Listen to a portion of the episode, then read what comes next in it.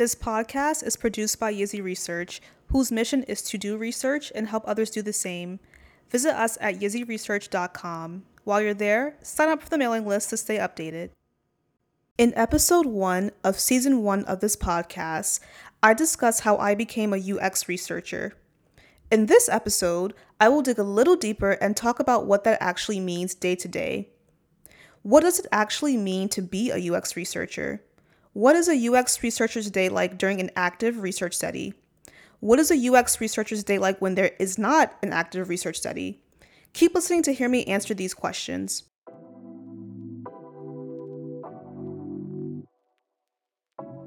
Welcome to the Yzzi Research Podcast, the podcast for aspiring researchers, current researchers, and research enthusiasts.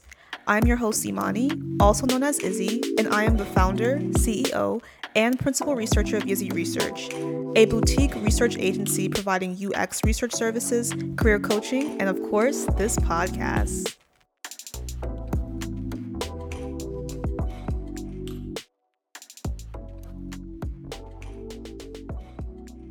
Let's walk through what I would be doing during an active research project. Before conducting research, I meet with internal stakeholders to brainstorm research questions, assumptions, and hypotheses they have about how our users interact with our product. Internal stakeholders usually include product managers and UX designers. I structured these brainstorm sessions around the product roadmap. Before these sessions, I brainstorm a list of potential research questions. This list of questions serves as an icebreaker for the brainstorming sessions with my internal stakeholders. As a UX researcher, coming into a research brainstorming session with a list of questions is a good practice to demonstrate proactiveness and to prevent those really uncomfortable, awkward silences. It's even better if you can send those questions to your stakeholders a few days before the brainstorming sessions.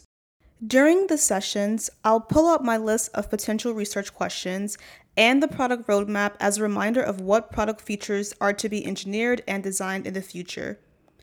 I begin the brainstorming sessions by reminding everyone that we're meeting to determine my next research projects. After this brief intro, I read through my proposed research questions, and this usually starts a good discussion amongst the team in terms of what they're curious about. As we discuss further, I take notes and periodically rephrase their thoughts into potential research questions, hypotheses, and methods.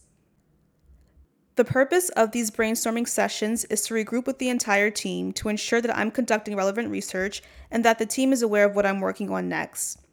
These brainstorming sessions usually happen at least twice before I draft a research plan. Brainstorming sessions usually happen over the course of about two weeks. I typically work weeks ahead of the product roadmap.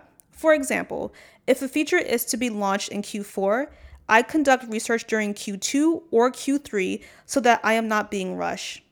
Once the brainstorming sessions yield concrete and testable research questions, I then draft a research plan. The research plan is another step to ensure that I and the team are on the same page before actual research begins. The research plan is a document containing the research questions, hypotheses, methods, budget, screener, key performance indicators, participant criterion, and more. The research plan is typically approved by whichever product manager owns the product I'm researching. I then send the completed research plan to all internal stakeholders. Now, do all of them open the document? No, but hey, it's there for them to see. Once the research plan is solidified and approved, I do a mock of the research project. For example, if I am planning to do a usability test with users, I conduct the usability test and walk through the logistics of the project to ensure that these tasks and script make sense. This is my chance to make sure that the project has a logical flow for both myself and the users. If the flow is not logical, I make revisions as necessary. Although this is an extra step, please don't skip it because it's a really good chance to refine your project before testing it with users. Next, I recruit users for the project. Companies typically have access to their users and their emails. I then reach out to users that match the criterion I outline in the research plan. I send them an email identifying who I am, what I do, where I work, and why I'm contacting them. I provide a calendar scheduling link for users interested in testing.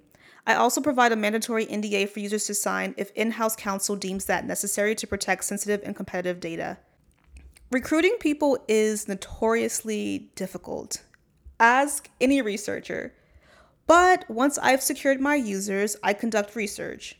Since I typically have weeks and oftentimes months to conduct research, I can take several weeks to complete a project. After I talk to each user, I release their incentive immediately.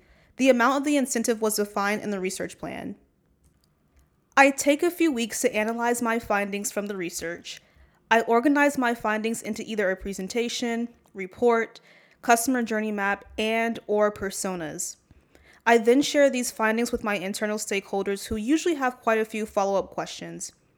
After this debrief, I update the research repository with the deliverables and research plan. This makes the research accessible to internal stakeholders to share with other stakeholders without me serving as a bottleneck. The repository also serves as evidence of my research efforts.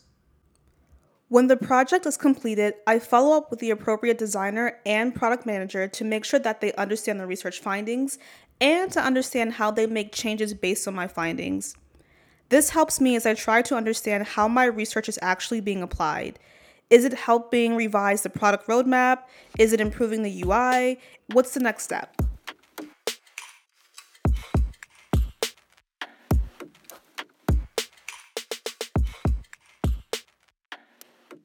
As an introvert, I need a lot of time to reflect and process, especially after engaging with so many people on a daily basis.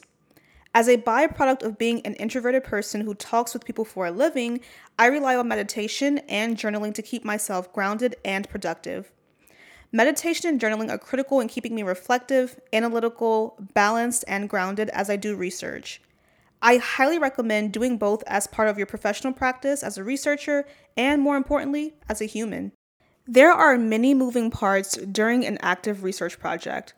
So many parts that you may feel like a project manager in addition to a researcher, especially if you are the only researcher on staff.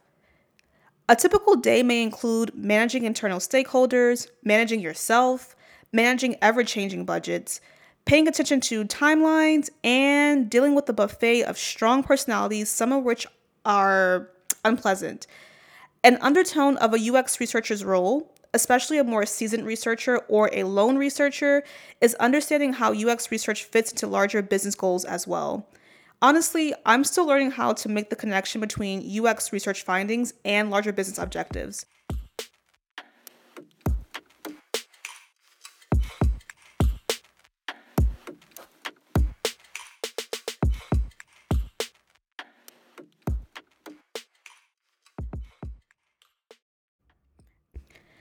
I talk through a typical workflow during an active research project.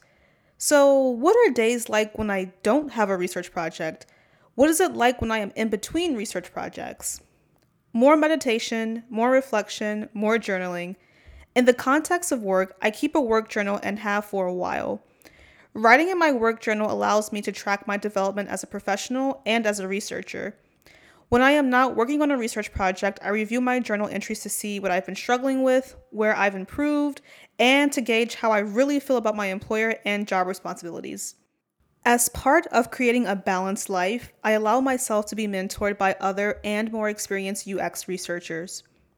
During my conversations with these researchers, I take notes, a lot of notes, notes about methods, managing difficult stakeholders, staying grounded as an introverted researcher, and managing my own research agency. After each conversation, I review my notes. These notes are not only helpful to me, but to junior and aspiring researchers. I also mentor aspiring UX researchers through my program, the Yzzi Research Coaching Program, which I really recommend if you want to be a UX researcher.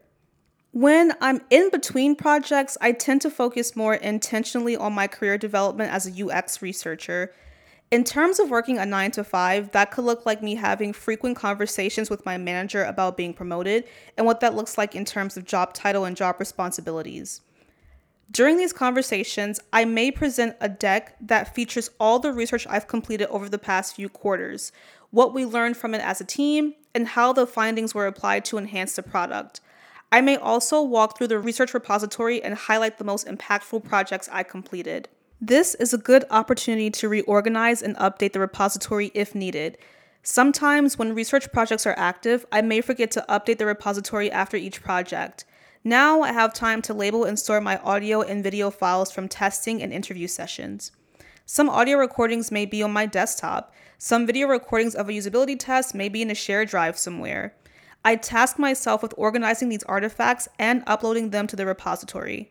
Once the repository is updated, I have one on one stakeholder interviews with my team, namely the product managers and the UX designers, to ask them what they thought about research so far, what they would like to happen in terms of research in the future, and to conduct usability testing and card sorts with them to modify the repository.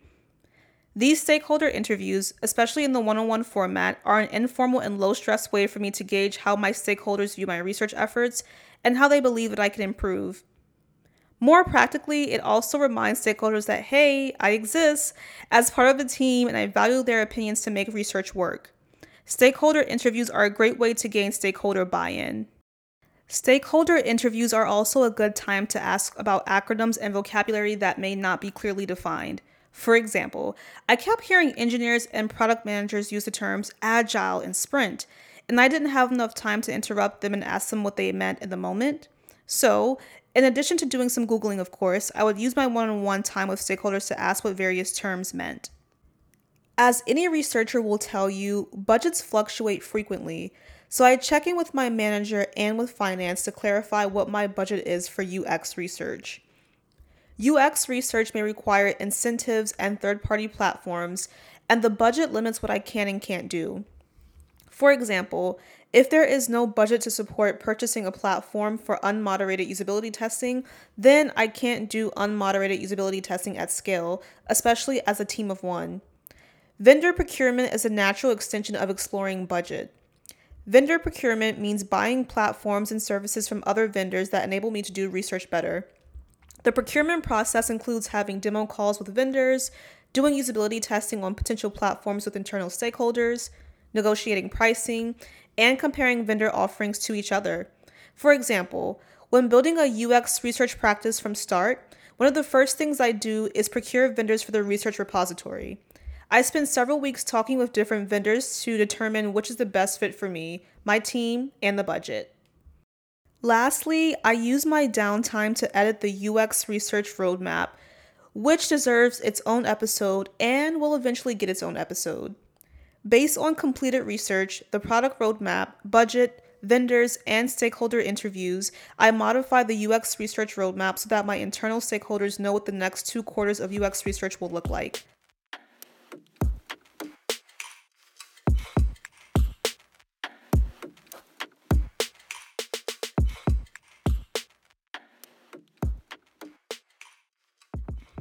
In this episode, I talk through days in my life as a UX researcher days when I am actively working on a UX research project, and days when I am not. There are a lot of meetings, there's a lot of organizing, there is a lot of meditating. Hopefully, these answer the frequently asked question what does a UX researcher actually do every day? If you missed anything, don't worry. The episode notes can be found on yzziresearch.com. Thanks for listening. Subscribe for updates on new episodes. If you are interested in sponsoring this podcast, or if you are looking to hire someone to help you understand your users and your customers, visit yzziresearch.com. Follow us on Instagram and LinkedIn at Yzzi Research. That's Y Z Z I Research. Bye for now.